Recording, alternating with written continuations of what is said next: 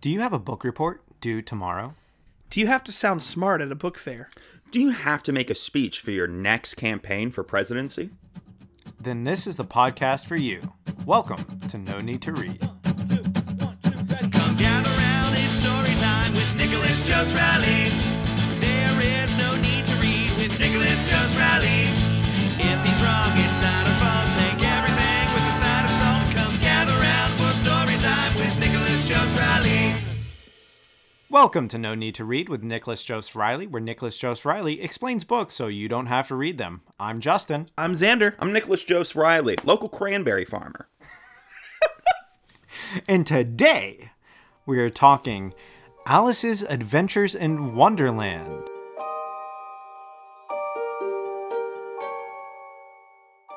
In 1865, Lewis Carroll published what would soon become one of the most famous and successful children's novels of all time. There may not be a single person that you will ever talk to that has never heard of Alice in Wonderland, or the book's actual title, Alice's Adventures in Wonderland. Since 1865, the book has easily sold over 100 million copies. The story has been adapted into multiple plays and live performances, 26 television adaptations, and a whopping 34 feature films, including Disney's 1951 animated feature. And it has even been adapted into an erotic musical. While everyone has heard or seen this story, how well do you truly know it, and does it match up to the original words on the page? We have, of course, in house resident expert on all things, Nicholas Joseph Riley. Here I am. So this is a peculiar story that we have here today, and we're taking a different approach to it.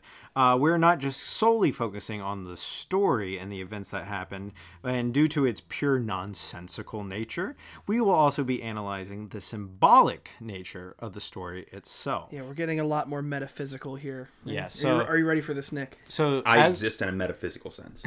as as we go through the story, we'll also be asking you perhaps what the true meanings uh, behind the messages. Usually, we give one big message at the end, but I think because this book is so allegorical in every step of the way that I think it really needs more of a. We're not going into a deep dive, but a, perhaps a bigger dive. Multiple smaller breakdowns. Multiple smaller breakdowns Yeah. than one large breakdown at the very end. So let's go ahead and start. Our story starts out with our protagonist, a young girl named Alice, who is sitting outside with her sister when suddenly she sees a white rabbit. Nick, let us know what is so special about this white rabbit. Well, as you know, white rabbits, pure white rabbits, are not exactly uh, a common, uh, like found animal. Most of the time, they have multiple different colors in their coat because having a pure white coat, unless you live somewhere that's mostly the tundra, would not exactly be great for survival. Very dangerous. it's very dangerous. So, of course, it stands out against this forest backdrop. Simply that we as a have. white rabbit. Yep, just, a Just- white. just- because nothing, it's white. just because it's white. There's nothing else about that white rabbit. Not, not yet. Okay. oh, okay. okay. why does Alice, uh, other than it being its color, why does she take such notice of this rabbit? Because Alice, man, there's just something. Alice loves rabbits. She just loves rabbits. She just loves Oh, rabbits. great. Wh- Why?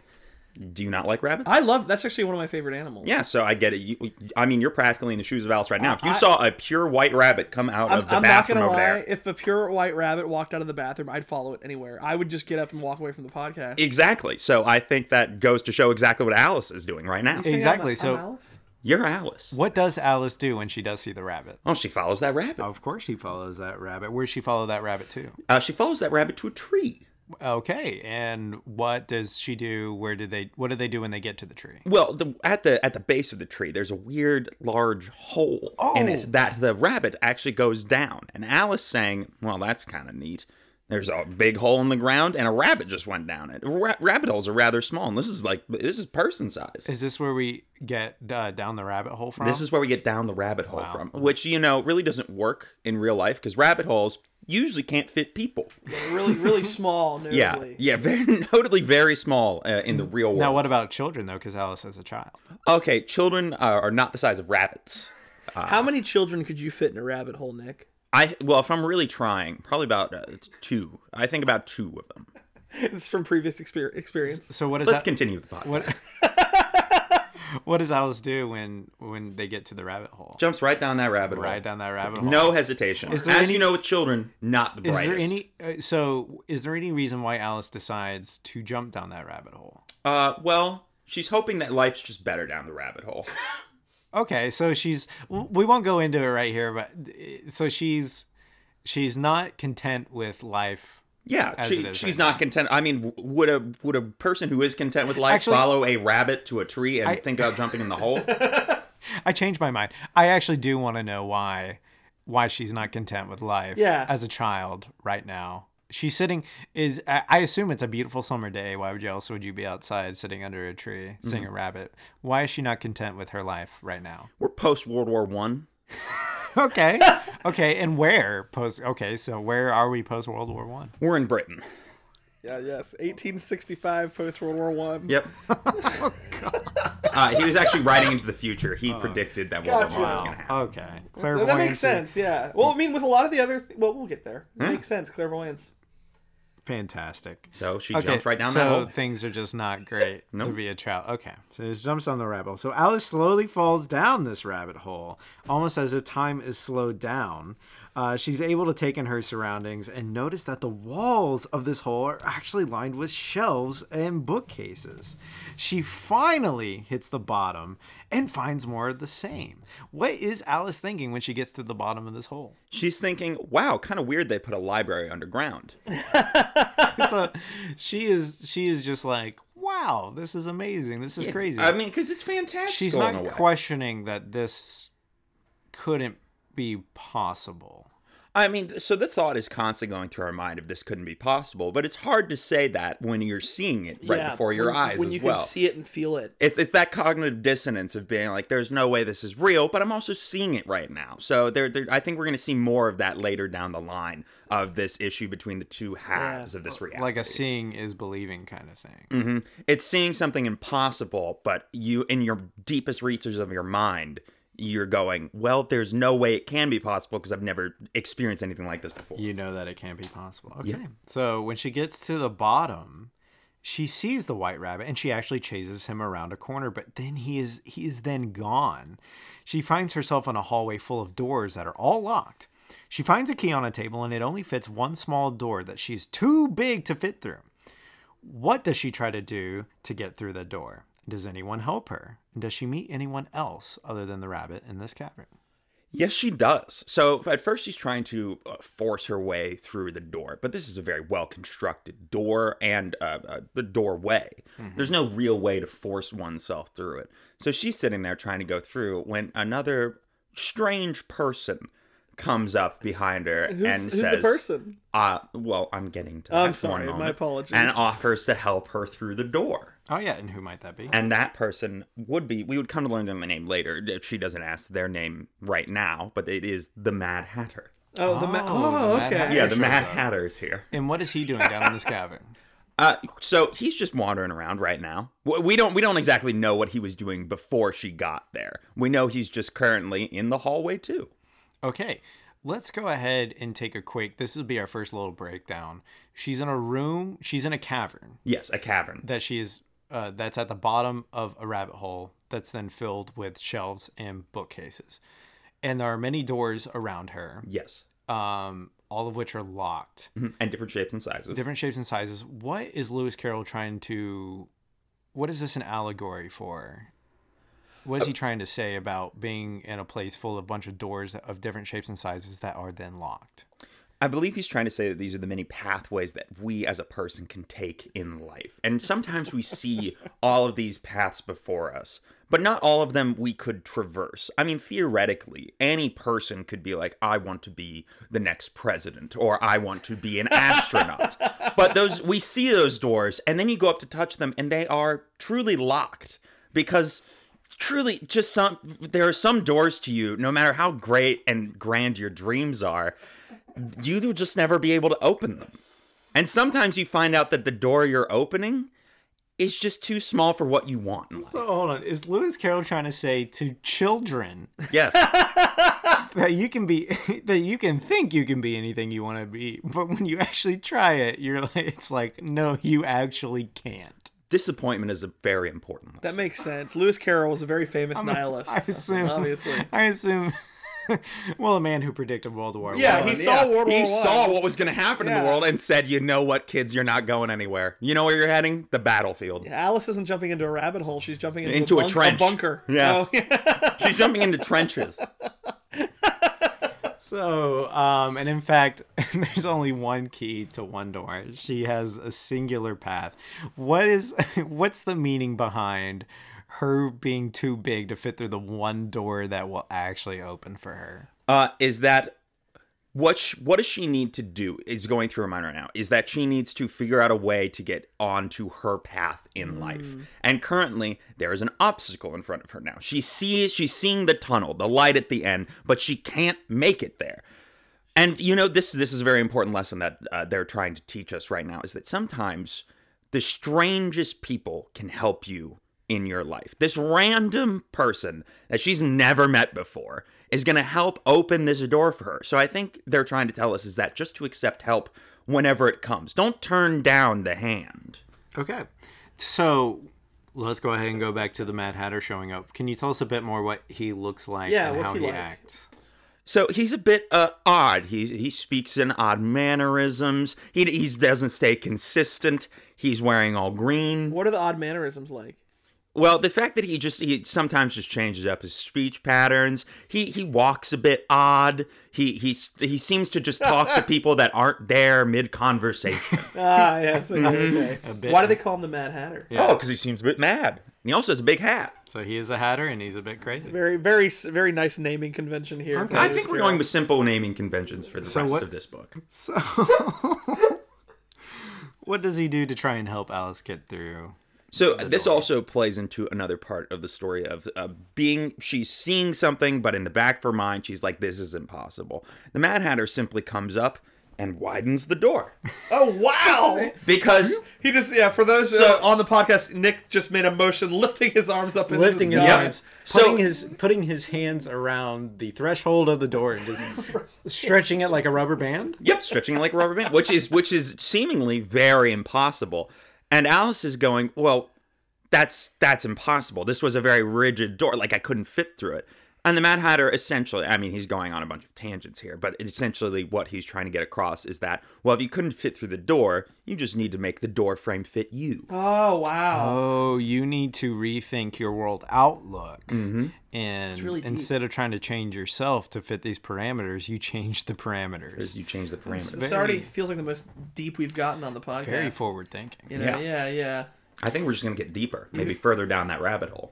Okay, so with with the door now being bigger, thanks to the Mad Hatter, she uh, is able to pass through the door. So we are no longer in the cavern, and what we see on the other side, um, we seem to be like outdoors in a great luscious green area.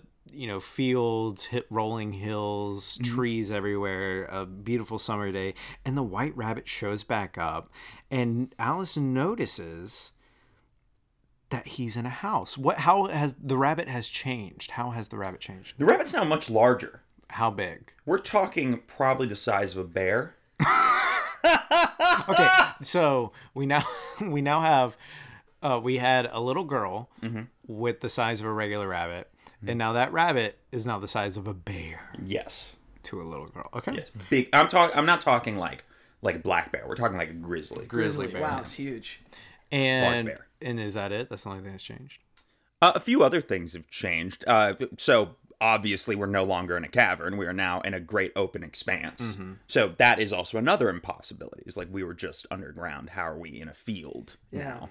Which doesn't make a lot of sense. And you know, I think it's starting to happen. We kind of see it really start to happen here. That Alice's mind is starting to really split into halves here.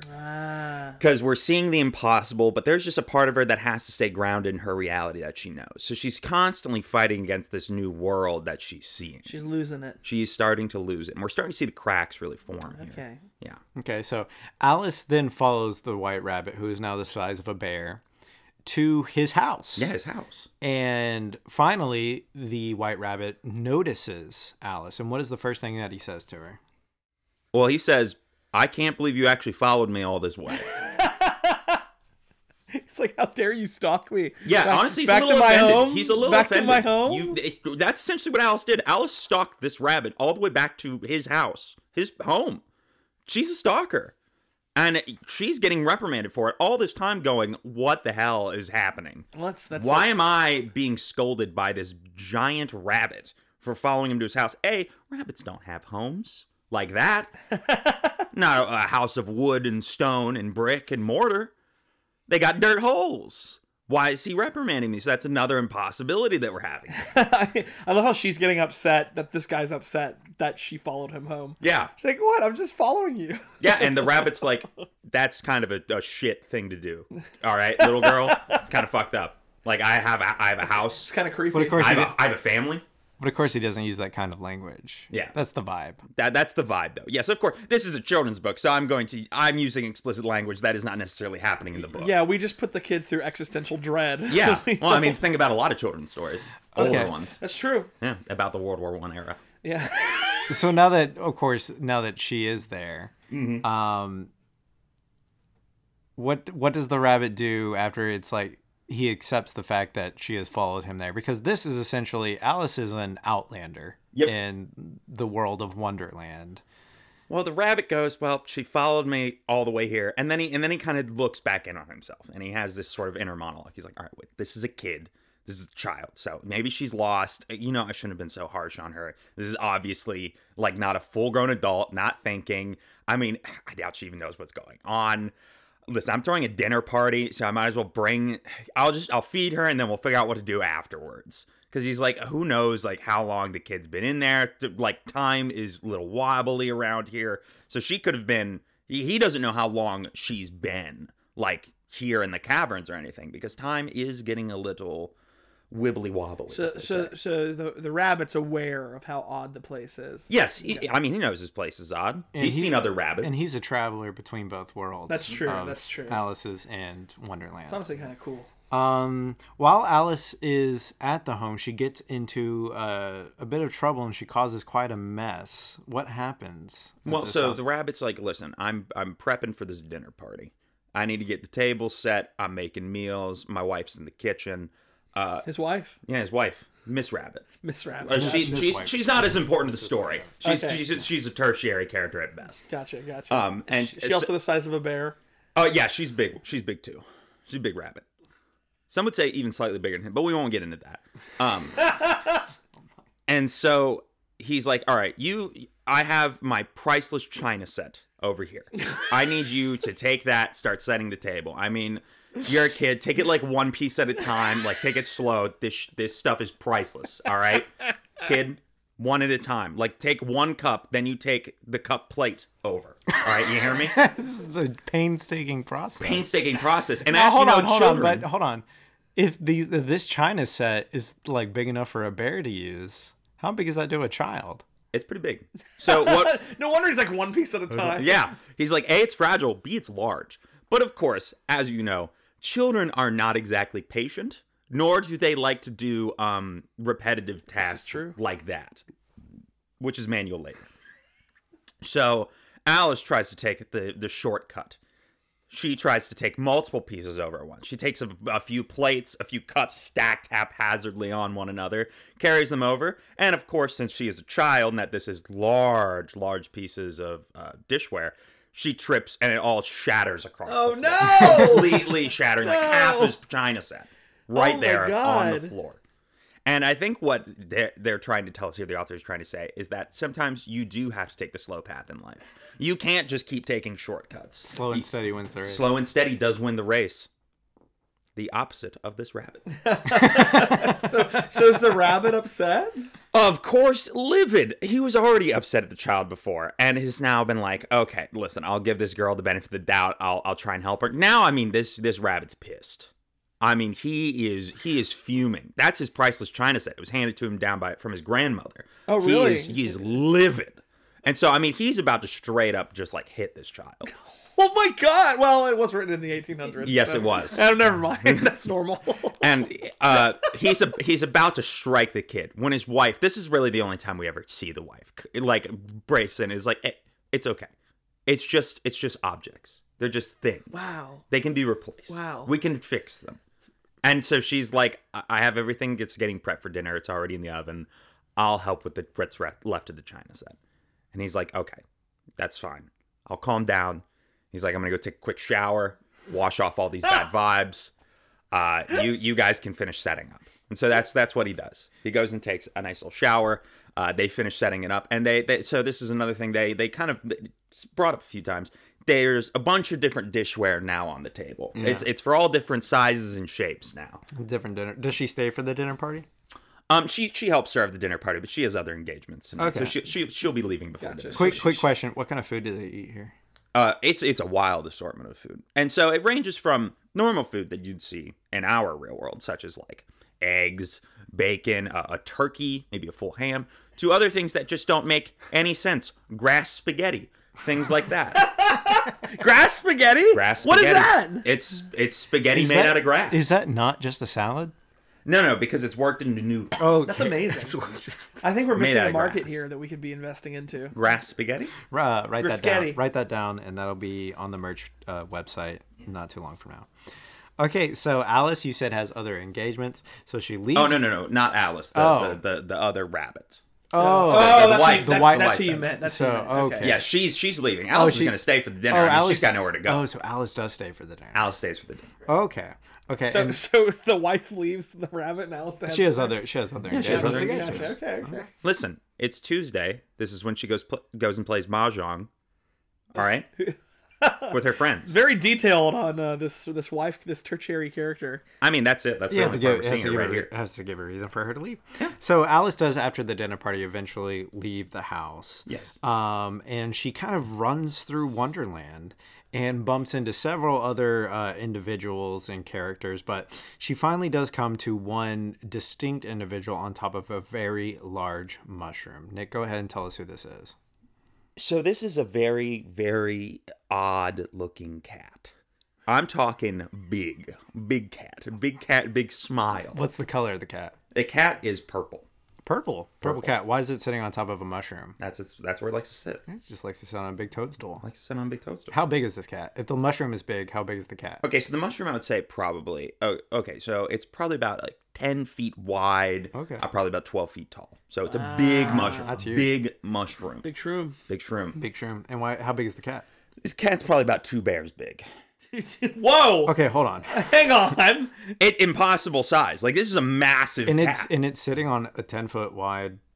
yeah, it's kind of Oh, crouched, okay. hunched Oh, over wow. on top So of it. it's like not barely like on this splat. thing. Yeah, it's barely on yeah, it's barely on this thing. It is This isn't barely its- holding so on. this- Big isn't purple its bed. cat. A Big big, purple two, cat. two bear tall purple cat. Two bear tall purple cat. God. That's terrifying. This is Are a all the animals terrifying- massive in Yeah, it's- Wonderland? Not all of them, but we haven't seen any of the smaller ones yet. Okay. and and let's just go back. We did get the size. Is the Mad Hatter a regular size? Matt Hatter was the regular sized person. Wow, that's terrifying. Yeah, he was he was about five foot eight. Imagine living in this world. Massive animals. Big ass. You are cat. not the dominant species. No, No, no, humans are not the best. Ooh. Um, okay, so when she comes to the cat sitting on top of the mushroom, Mm-hmm. the cat notices that she has a very uh, peculiar predicament, a very specific predicament. And what is that, Nick? Uh, that she's fucking lost. Yes. Yes. Yes, she is not Yes. supposed to be here. Yeah. And has Alice been like, e- you know, expressing any want to go home? I I mean, she's in this crazy world. She's hit multiple obstacles and made a mess at this point. Is she expressing any want or desires to go back home? So we're gonna go back all the way to that cognitive dissonance again. There's a part of her that wants to leave so badly, wants to go home, back to normalcy, back to a place that she knows. But there is that childlike curiosity and wonder that's also fighting. It wants to be here. It wants to see everything. It wants to see all these things that don't make sense and that are new. So she's constantly in a state of fighting against herself to go home. And I think the cat can sense this. Okay, and so it senses this, it and it offers a couple of solutions to this predicament that is plaguing Alice. What are those solutions? So she gives uh, her three solutions. Okay, One. I'm so sorry. There was an insect flying around. is that one of the swat, solutions? Swat into the air. No, that wasn't one of the solutions. But the cat does bat away a few insects while this is happening. Uh, so solution number one: you keep wandering around, and hopefully, you possibly find a way out. Like Okay. that's that's one thing you could do. Okay. Second option, I can take you home for a price. Does not stipulate what that price is. oh Jesus Christ! Just that you will have to pay. Something. yeah, you will have to pay something. Or third, die. what? Yes, and that that that uh that does throw Alice for a loop. She kind of comes to. She's like, "Wait, what? What do you mean by that?" And the cat is like, "Well, if none of this is real, then you'll just die and wake up, right?" Wow, this gets But very it's only dark. it's half real to her. Yeah, exactly. Half her, which is the problem. And she's like, "Well, will I wake up half dead? Am I going to live? Will I be alive in some sense?" So Alice is like, "Aye, this is this is wacky." wow. I'm I'm not gonna trust that. And so the cat kind of you know is staring at her, being like, "Hey, what are you gonna Oh do?" my God, Lewis Carroll, who hurt you? oh well, uh, those visions of World War One. These visions were- were- Gosh, the Great War that's coming into this. Yeah, he, he he was a prophet of a different generation. He's Yeah, like, and of "There's course- a great war coming," and no Crazy- one listened to him. It wasn't called World World War One. until Great World War. The Two. Great It was just War. the Great War. So he just saw a Great War on the horizon. And man, honestly- he would be sad to realize that there was gonna be another one nearly right after. He didn't get that vision. yeah, he didn't get the vision of the second war. okay, so he gives her three options Hmm. to take her home. Does she take any of these options? She decides I'm just going to keep wandering. She's gonna she keep doesn't wandering. really trust You know, the cat. I And wouldn't hope- either. And hopefully she'll find her way home. Yeah, and hopefully she'll Do find what her. do we do we believe the cat? Does Alice believe the cat that these are honest three options, or does this cat seem a little devious? The cat seems a little devious. It doesn't feel like it's letting on everything that it knows. Mm. And maybe it's because it wants Alice to keep going. And maybe it does actually have a way out of here, but it wants to see what Alice is going to do. Right. Almost like this is an experiment, a play toy Yeah. Mm, for this cat. Like, as cats will bat around their prey Yeah. before actually finally taking it. yeah, they're little monsters. Mm-hmm. Love 'em. Love 'em. Love them. With their So little she monsters. wanders on. Yeah, she, decides She wanders on. She wanders on. She does not she only heeds does the cat give other than solutions, does it give any advice? Yes, it does give a little advice. Okay. What is that? Trust the heart. Trust the heart. Trust the heart. Not Whatever your that- heart, the heart. The heart. The whatever heart. whatever that may be. yeah, whatever that may be. Hopefully Alice figures that out. Hopefully, who knows? I mean, she's a kid.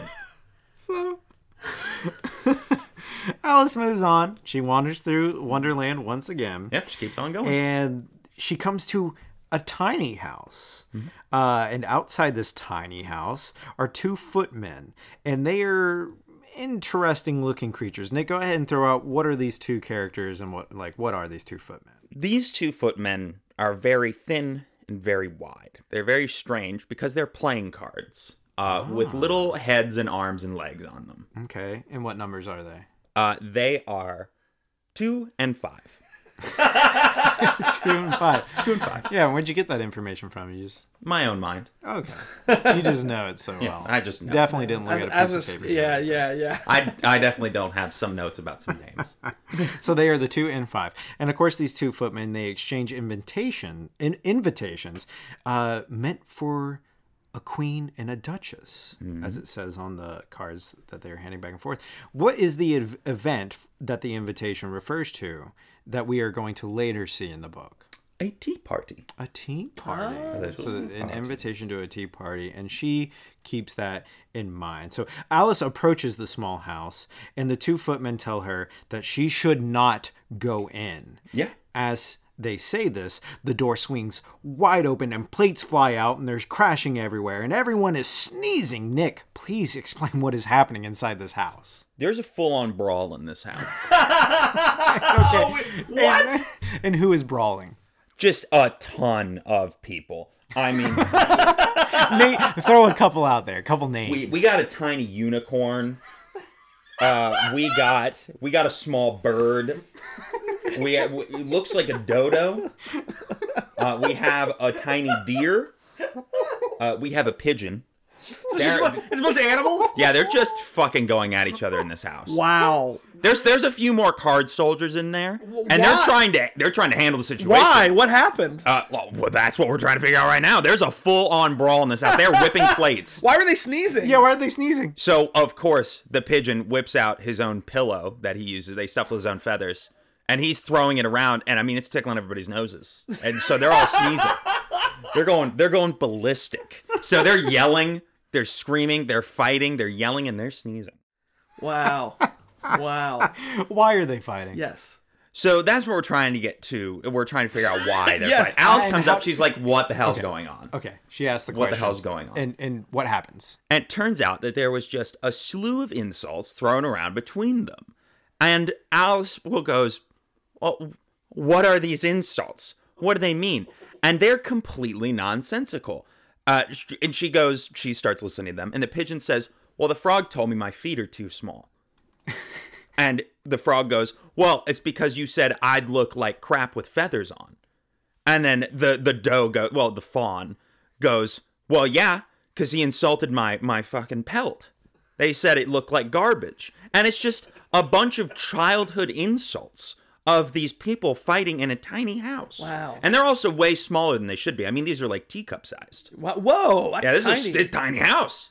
So Yeah. she's like on all fours looking in, trying to figure out That's what's crazy. going on. And then she she postulates a very simple idea of just because she's a child, you know, it's very simple ideas just run through children. And she's like, "Why don't you just apologize?" And they all kind of look at each other. They all kind of look back at her, back to each other, and they go, "Why would we do that?" and then they start fighting again. Yeah, they start fighting again. and this goes on for a few more minutes until she's like, "Listen, th- this is this fight's never going to stop until somebody takes the high road." And then the com- the entire situation changes.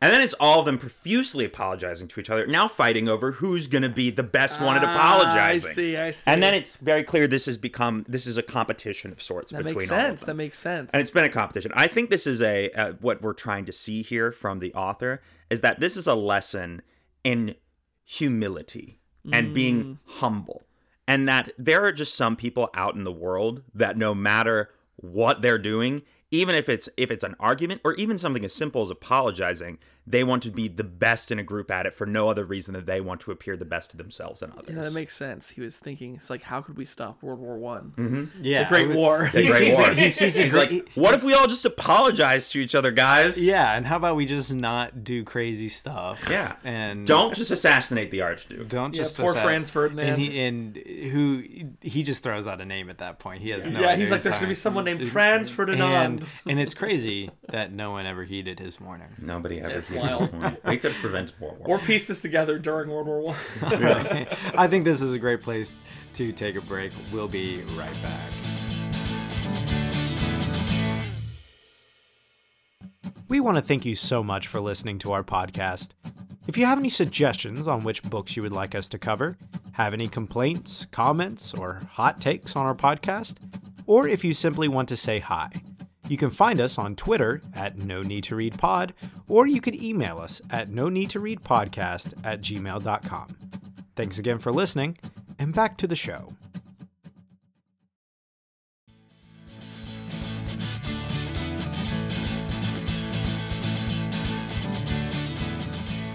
And welcome back.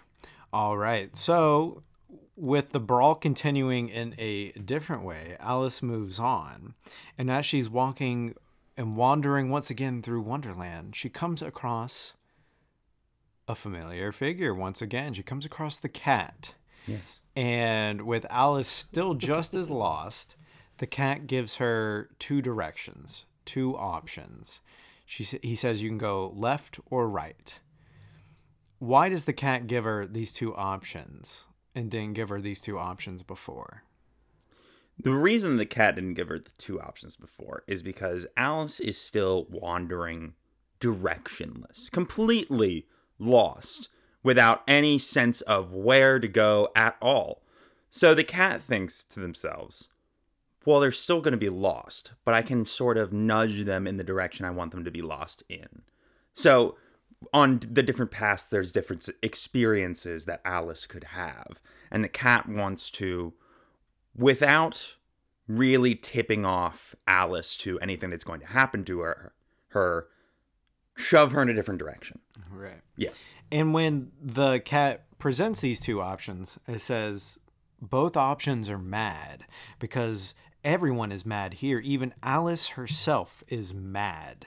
What does the cat mean by this statement? Well, I, I I would like to respond to that question with yet another question. Have you fucking seen any of these characters?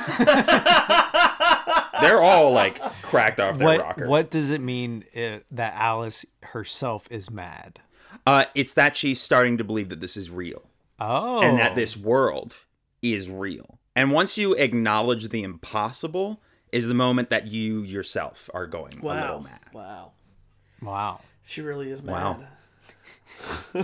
And what is Lewis Carroll trying to say about that? In in reference to our own world, Uh, Lewis Carroll is just trying to say that, like, to move forward in life in general, if you look at like the bigger picture of the world, like everything that's happening, and you just going about your daily life, to an outside viewer, that's kind of insane.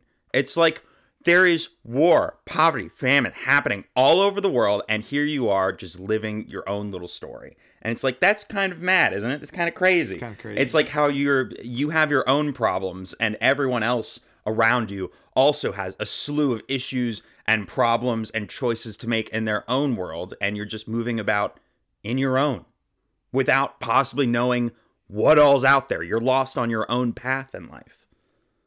That's kind of fucking crazy. Isn't it? so Yeah. Alice takes one particular direction, and it leads her to a scene, an event, a large table, and this becomes one of the most iconic in every adaptation, most iconic event in the book, in the movies, in the plays. Nick, can you please explain what this event is?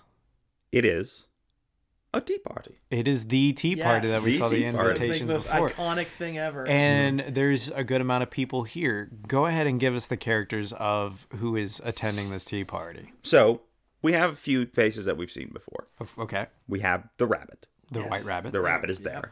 The cat cat, Mm. is also waiting there. okay. The Mad Hatter is Mad there at the head of the table. We have uh, the Queen of Hearts. We have the Duchess is also there.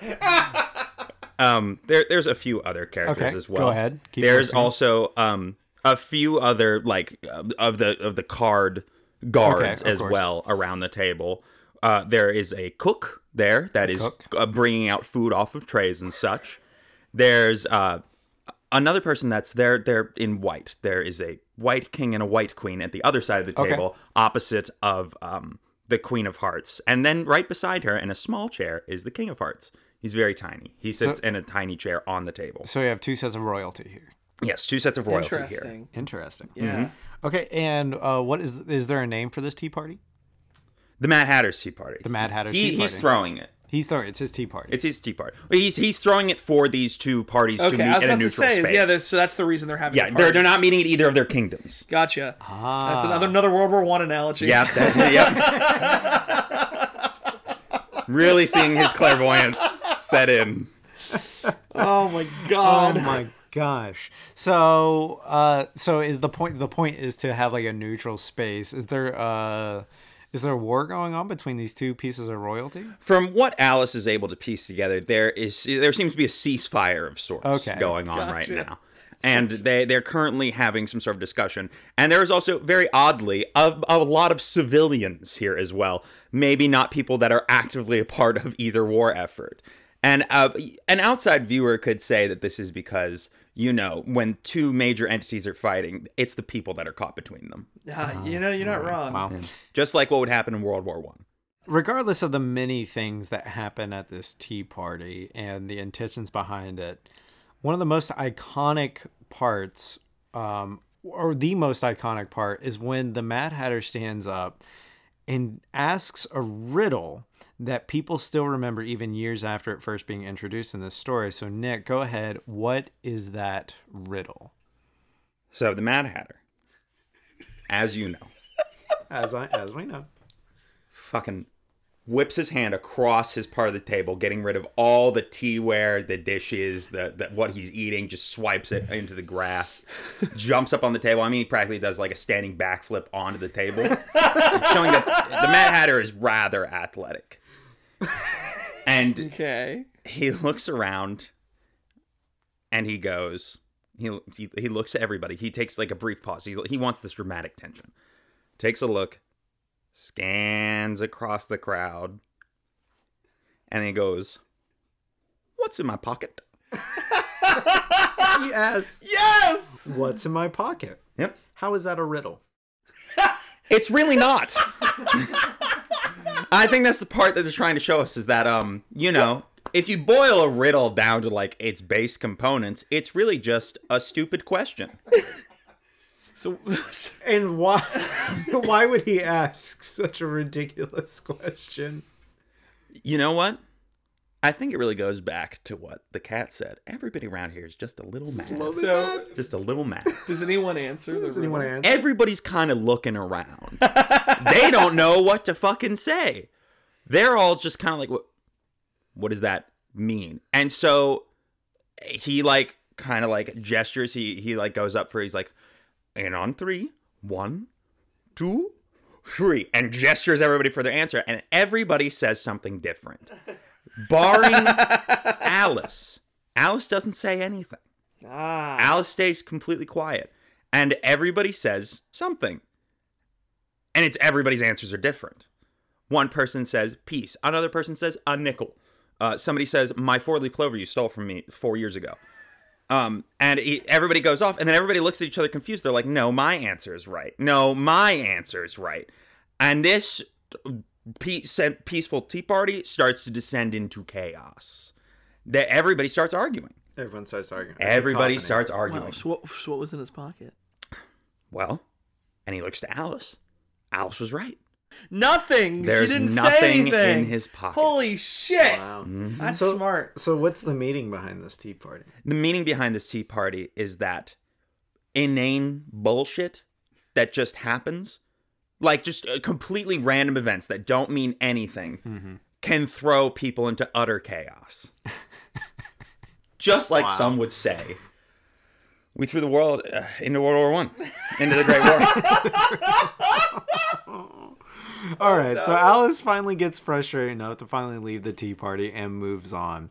She actually walks through a nearby forest and through a door in a tree and ends up in the same hallway in which she first fell down into the rabbit hole. She finds the golden key and is able to go through uh, the door in which she originally could not get through. And she eventually she's able to get through the door this time with just a, a, a, a key. Um, but she's a bit, a bit disappointed because something else is on the o- other side of this door, and she's disappointed. At tell us why. she's disappointed because she goes through. She's descended further down what one would say the rabbit hole is. And she opens the door. And it's the exact same area she came out before. Like she's gone in a circle. It's a like she's loop. gone in one big circle. Little PT there. She sees the rabbit's home right there. Same thing. Wow. Same exact Wow. thing is playing out right before her. And what does this mean? This means that whatever she did, she did not, in her own mind, succeed in leaving. She did not do what she needed to do to leave the rabbit hole. Mm. It's All almost like the right. first war is going to lead to a second war. Yeah. So Alice, Alice tries. she's gonna try and do it all again and see if she can do something different. And she actually this time runs into some of, um, I believe the Red Queen's guard. Yes. um, before actually running into the queen herself, who has just left the Mad Tea Party. Nick, please give us uh, the f- the first true impression that Alice gets of this Queen of Wonderland.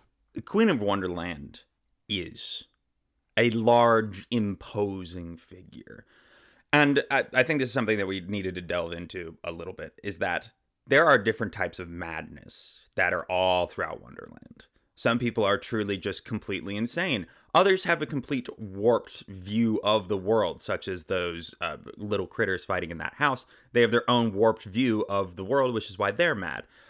The queen is mad because she truly is and believes that she is the rightful ruler of here and everything that all of all of this is hers to command Ah, and that would say maybe she's a little mad with power God.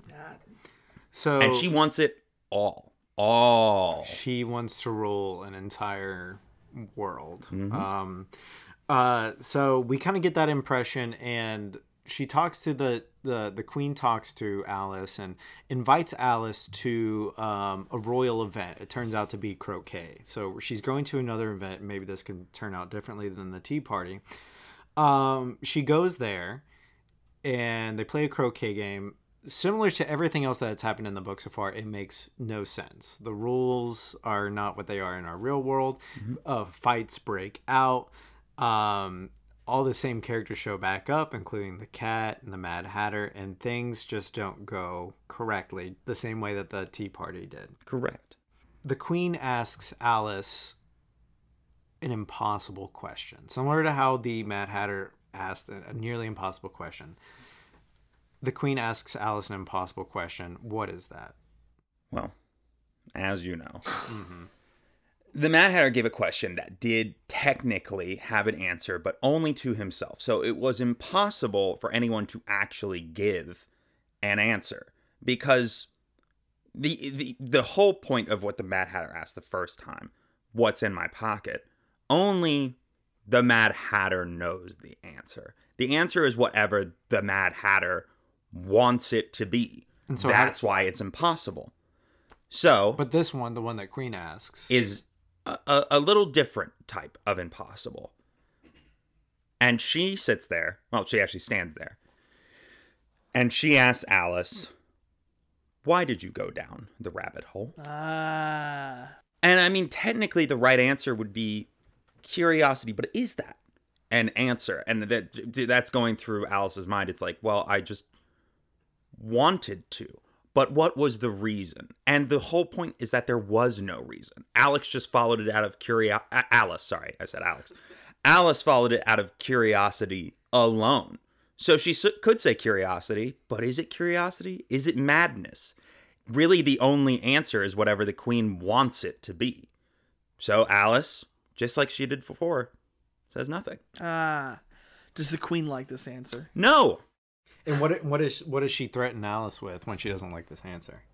she says, you need to give me the real answer or else you're never going home. you're going to be a subject of my kingdom forever. Oh my gosh! Wow, that's Well- iconic. Before before she before she demands another answer to this question, the queen does before she does she asks Alice if she knows um, someone named the mock turtle, and Alice says no. So the queen decides to take her to see this individual. Um, so they go see the mock turtle. Can you please describe to us the characteristics of the mock turtle? I'm excited for this. This is my favorite character. So some would say that mock means uh, technically like a, a false image of something. It's it's it's a mockery, a fake thing. This isn't actually what we would know as a turtle. It's not a turtle. How what is it? What is it? The the mock turtle is a homeless guy in a box.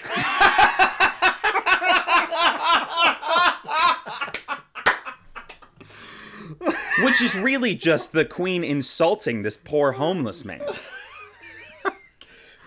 All right. No, I need, I need, and I don't think anyone else needs any more description than that.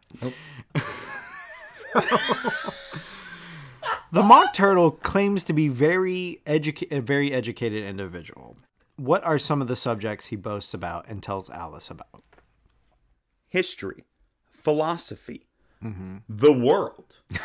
and he says, I know the answer to every riddle. Wow. Every riddle. Every riddle.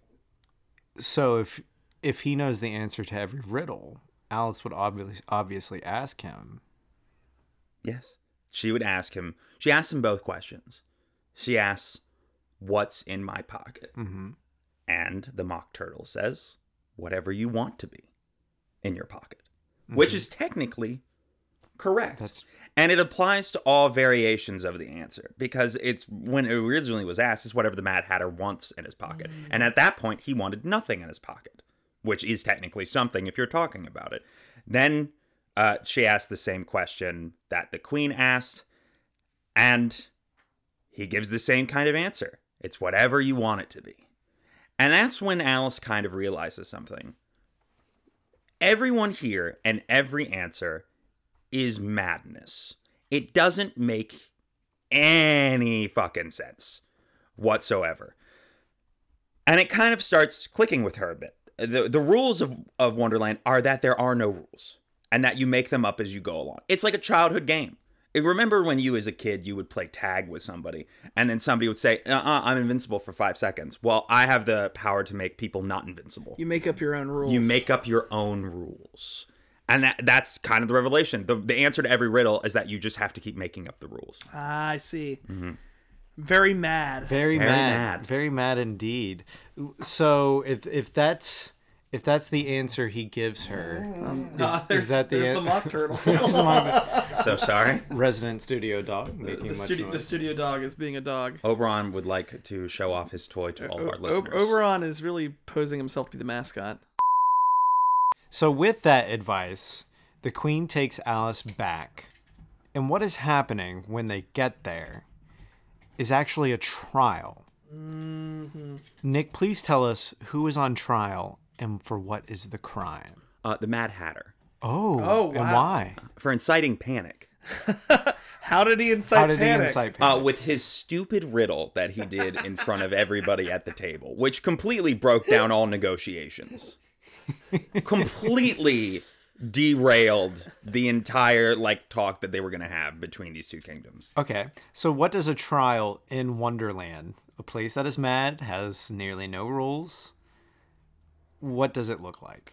So it seems the current rule, and th- there's no way to prove this happens with every trial, we're not exactly certain, is that the Mad Hatter calls upon different people from what appears to be the Watchers to be his lawyer.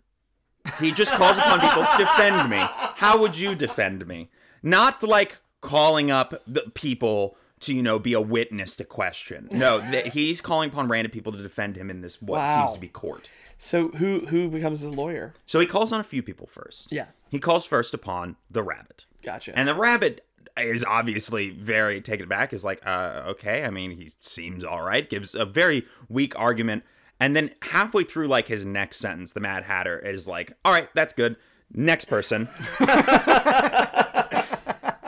Points at one of the random guards, and of course, the guard who is a part of the kingdom is like, "Yeah, no, he's wrong. Like he definitely incited the panic, and he lets him go on for a little bit of just essentially slandering him. And he's Wow. like, "All right, that's good enough." Not a And good the- lawyer attacking your you know person. not good at all. And then finally calls upon Alice, ah.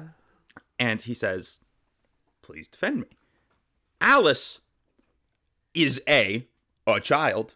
B not very versed in law. But has she learned anything in Wonderland in her time here? Yeah. She has learned. that could help. She has. She's learned the answer to everything, the rules of everything, this entire world of Wonderland is madness. It's chaos unbridled. So she walks up and she says to the judge and jury that it's not out of the ordinary. What he did was not wrong, it was just a part of the world. It's just what happens. The fact that you didn't expect the Mad Hatter, who has a history of doing all this wacky nonsense. He has mad in. Yeah, his he has name. Mad in his name, and you accepted his offer for a tea party to run your peace treaty. You should have expected this. Wow. And everybody just kind of looks around and goes, huh, that's, a fair point. and everybody starts kind of agreeing. They're like, yeah, you know, I- Wow. I, guess we, Okay. we didn't think about it like that. Everyone except one person, Oh. Who? the queen. Ah, bitch. she is not happy about this because I mean she put him on trial. She wants to see this man burn. she wants to see this guy burned at the stake for Why? his crime. Why does she have so much guff with the uh, Mad Hatter? Why is she so upset with him? There's there specifically? because it's two different types of madness here. Two different types of of true Oh insanity. whoa! So it's like two different factions. of this Mm-hmm. It's and two that. different factions essentially. The the Mad Hatter is chaos, unbridled, unmatched, uh, just completely unrestrained. Yeah. it is madness in every way. It is the lull so random of Wonderland. That- Just take every chance you can do to do the first thing that comes to mind. Stream of Did consciousness. you say lol so random? yeah, it's like that part of the internet where it's just like throw out whatever you're thinking. Cheeseburger, all that. s- bull Whereas BS. the queen is ordered, structured insanity. With her at the top and her power controlling everything below, where her whims control everyone below her. Yeah. It's her madness inflicted upon everyone, whereas the Mad Hatter's is madness is not controlled by anyone and sh- is inflicted equally upon It- everybody. It flows through us. yes, it flows through us, Gotcha. whereas the queen wants herself to be the top of the chaos ladder, so to speak. Okay, so let's go ahead. How is this trial resolved? And ultimately, how does this story end? it resolves with okay so there's it's pretty much about to break into a fight in the courtroom They- Which is not unprecedented. it's not very unprecedented normal. it's very normal but there's one thing we haven't seen we have not seen two people fight we have not seen the mad hatter fight and we have not seen uh, the queen fight oh my god, are my they about God. to fight? so they seem like they are very strong individuals practically unmatched with the power of chaos These are like the the two the two different godlike beings Yes. of this okay of okay, I this can get behind world this. nearly coming to blows Oh my god. and they are about to go to straight up war. They're going to uh, the, everybody in this courtroom, which is most of the denizens of Wonderland, would probably get caught up and die. they're in on the different instance- sides. Yeah, It's- they're it's, on. It's like World War One. They're Yeah. they're all attached to different sides. Yep. And if one goes to war, they all have to go to war because Yep. of who they're sided and, with. Oh, and some people here are trying to shit. stay are trying to stay out of it. They're trying to they're trying to say I'm not going to fight, but they're being pulled into the conflict. to. They're they have to fight. Oh my this is the God. this is the great war of Wonderland. Holy shit! and they're about to come to blows when Alice jumps in. Right between them. She jumps in and she has a very, very simple argument for why they shouldn't fight. If both of you fight now, both of you fight, like in this massive war, rather than these petty little squabbles you've been leading up to this entire time, that you always do, have always done, you'll never have it again. It will Mm. all be over. The madness will end. And both of them in that moment, both the Mad Hatter and the Queen realize something. Oh my God. Mad. Yeah. Mutually assured destruction. Destruction. Holy Correct. shit! They're all Oh my mad. god! Lewis Carroll's a genius. He is. He is a genius. and they realize in that second that they've they're assuring their own demise, the end of the madness. If they do this final war, that this is where it all goes. And then she brings up the final thing. If you bring it up, if you both fight, it doesn't matter who wins, what whose side gets peace. It will never be the same and it will always be changed. You will never have the same madness again that you've had your entire lives. And the Mad Hatter and the Queen both agree. They're both purely powerful entities on both sides of the spectrum. A, a- a- a shadow cannot exist without a light. Uh, y- There's two sides to every coin. Yin Yang. Yep, yin and yang. So they both kind of come to this tenuous agreement right there in the courtroom because they can neither of them can achieve their dreams with the other one there, but taking out the other one would cause their dreams to not be valid anymore. They would not be able to achieve it. So they agree and they part ways. Wow. And all the denizens of Wonderland go back to the way they were. Does Alice get back home? That's the thing. We see our cat one last time. Comes up to Alice after the trial and asks a question. This isn't a riddle, a question. Did you get everything you wanted? And Alice goes, Yeah, she learned some very important lessons here about madness, about herself, about what's really real. And the cat goes, Then you can go. You can leave you've learned everything you've needed to learn here almost like a, a journey of learning of understanding in a world that has no understanding it's a it's learning in contradiction she's like then just the cat says then just go and alice thinks to herself oh i do i just want to leave now both sides of her mind are now in unison that they want to leave she turns and she's in the forest again The same forest she Whoa. was in when she went down that rabbit She hole. just appears there. She's just there. She turns around. Incredible. She's just there. What was it all a dream? Did she just black out? She go on like did she dive down a K hole and now she's coming out? Who knows? All right. And That's how, Alice goes back. that's how it ends. That's how it ends. That's how it ends. What a, what a amazing like analogy here. Truly, about something that hasn't even happened yet. Yeah. Yeah. Maybe Yeah. that's why it's truly one of the greats. It makes sense. It makes sense. I mean, obviously, you know, his follow up book is about World War II through the looking glass. Yep, through the looking glass. it's, it's about World War Of course. of course. Well, we'll see. We'll see, yeah, we- we Once- may do that one. After we get done with War and Peace, we get to that one. So we did tiny little, hey, what does this mean throughout the entire thing? But what is the ultimate message that he's trying to get across? I think it's pretty simple. So yeah, you well, you could say this is a two part message. here. Okay. The first part is that you truly have to come to terms and understand that there is no true understanding of the world. Okay. That you and yourself will always be lost, but you can find meaning and purpose and direction even when lost in a place that doesn't make sense. Incredible. And the other one is is that World War One can be prevented. However, that was mostly glossed over, and as you do know, World War One did happen. The Great That's War why- did we, happen. we didn't listen. Yeah, we didn't I like, listen. to, I like to imagine. Honestly, he should have gone with a more heavy-handed yeah, metaphor. I like to imagine Totally. Archduke Franz Ferdinand was like riding in the carriage, just reading this book right as everything happened. He's like, "Oh, this is really oh no." Oh, no. and then he saw the the Archduke's carriage pass right by, and he said, "I'm gonna ignore every lesson I learned." in This book. All right. What would you rate the story on any scale, any rating? What I you would rate it one Great War out of two. Oh, Only at 50%. It was all right. you know what? That's valid. What was your favorite part of the book? Oh, definitely. Uh, the first time we see the big cat on that little mushroom. Uh, I mean, it was a big mushroom, but the cat was even bigger. Bigger than the mushroom. Bigger Yeah. than the Yeah, mushroom. what about Uh, yours? Dan? Um, probably uh, the general overall theme of the World War One stuff, but honestly, when the Mad Hatter had the riddle at the table. that is my favorite. part. yeah. Okay, it was great. I'd I say was- it's probably the most iconic thing that's ever happened. Yeah, the most iconic, you know, the most iconic line of all of Alice in One Finish. What's in my What's in my pocket? pocket? all the adaptations. that's my the best pocket? part. Even the erotic one. That's the. Yeah, they say that, but it turns out in the in the Alice in Wonderland triple X rated musical, what's in his pocket is his cock. And that's a great place to leave you all today. Thank you for tuning in. Thank you for listening. We'll be back next time when we discuss. War and peace.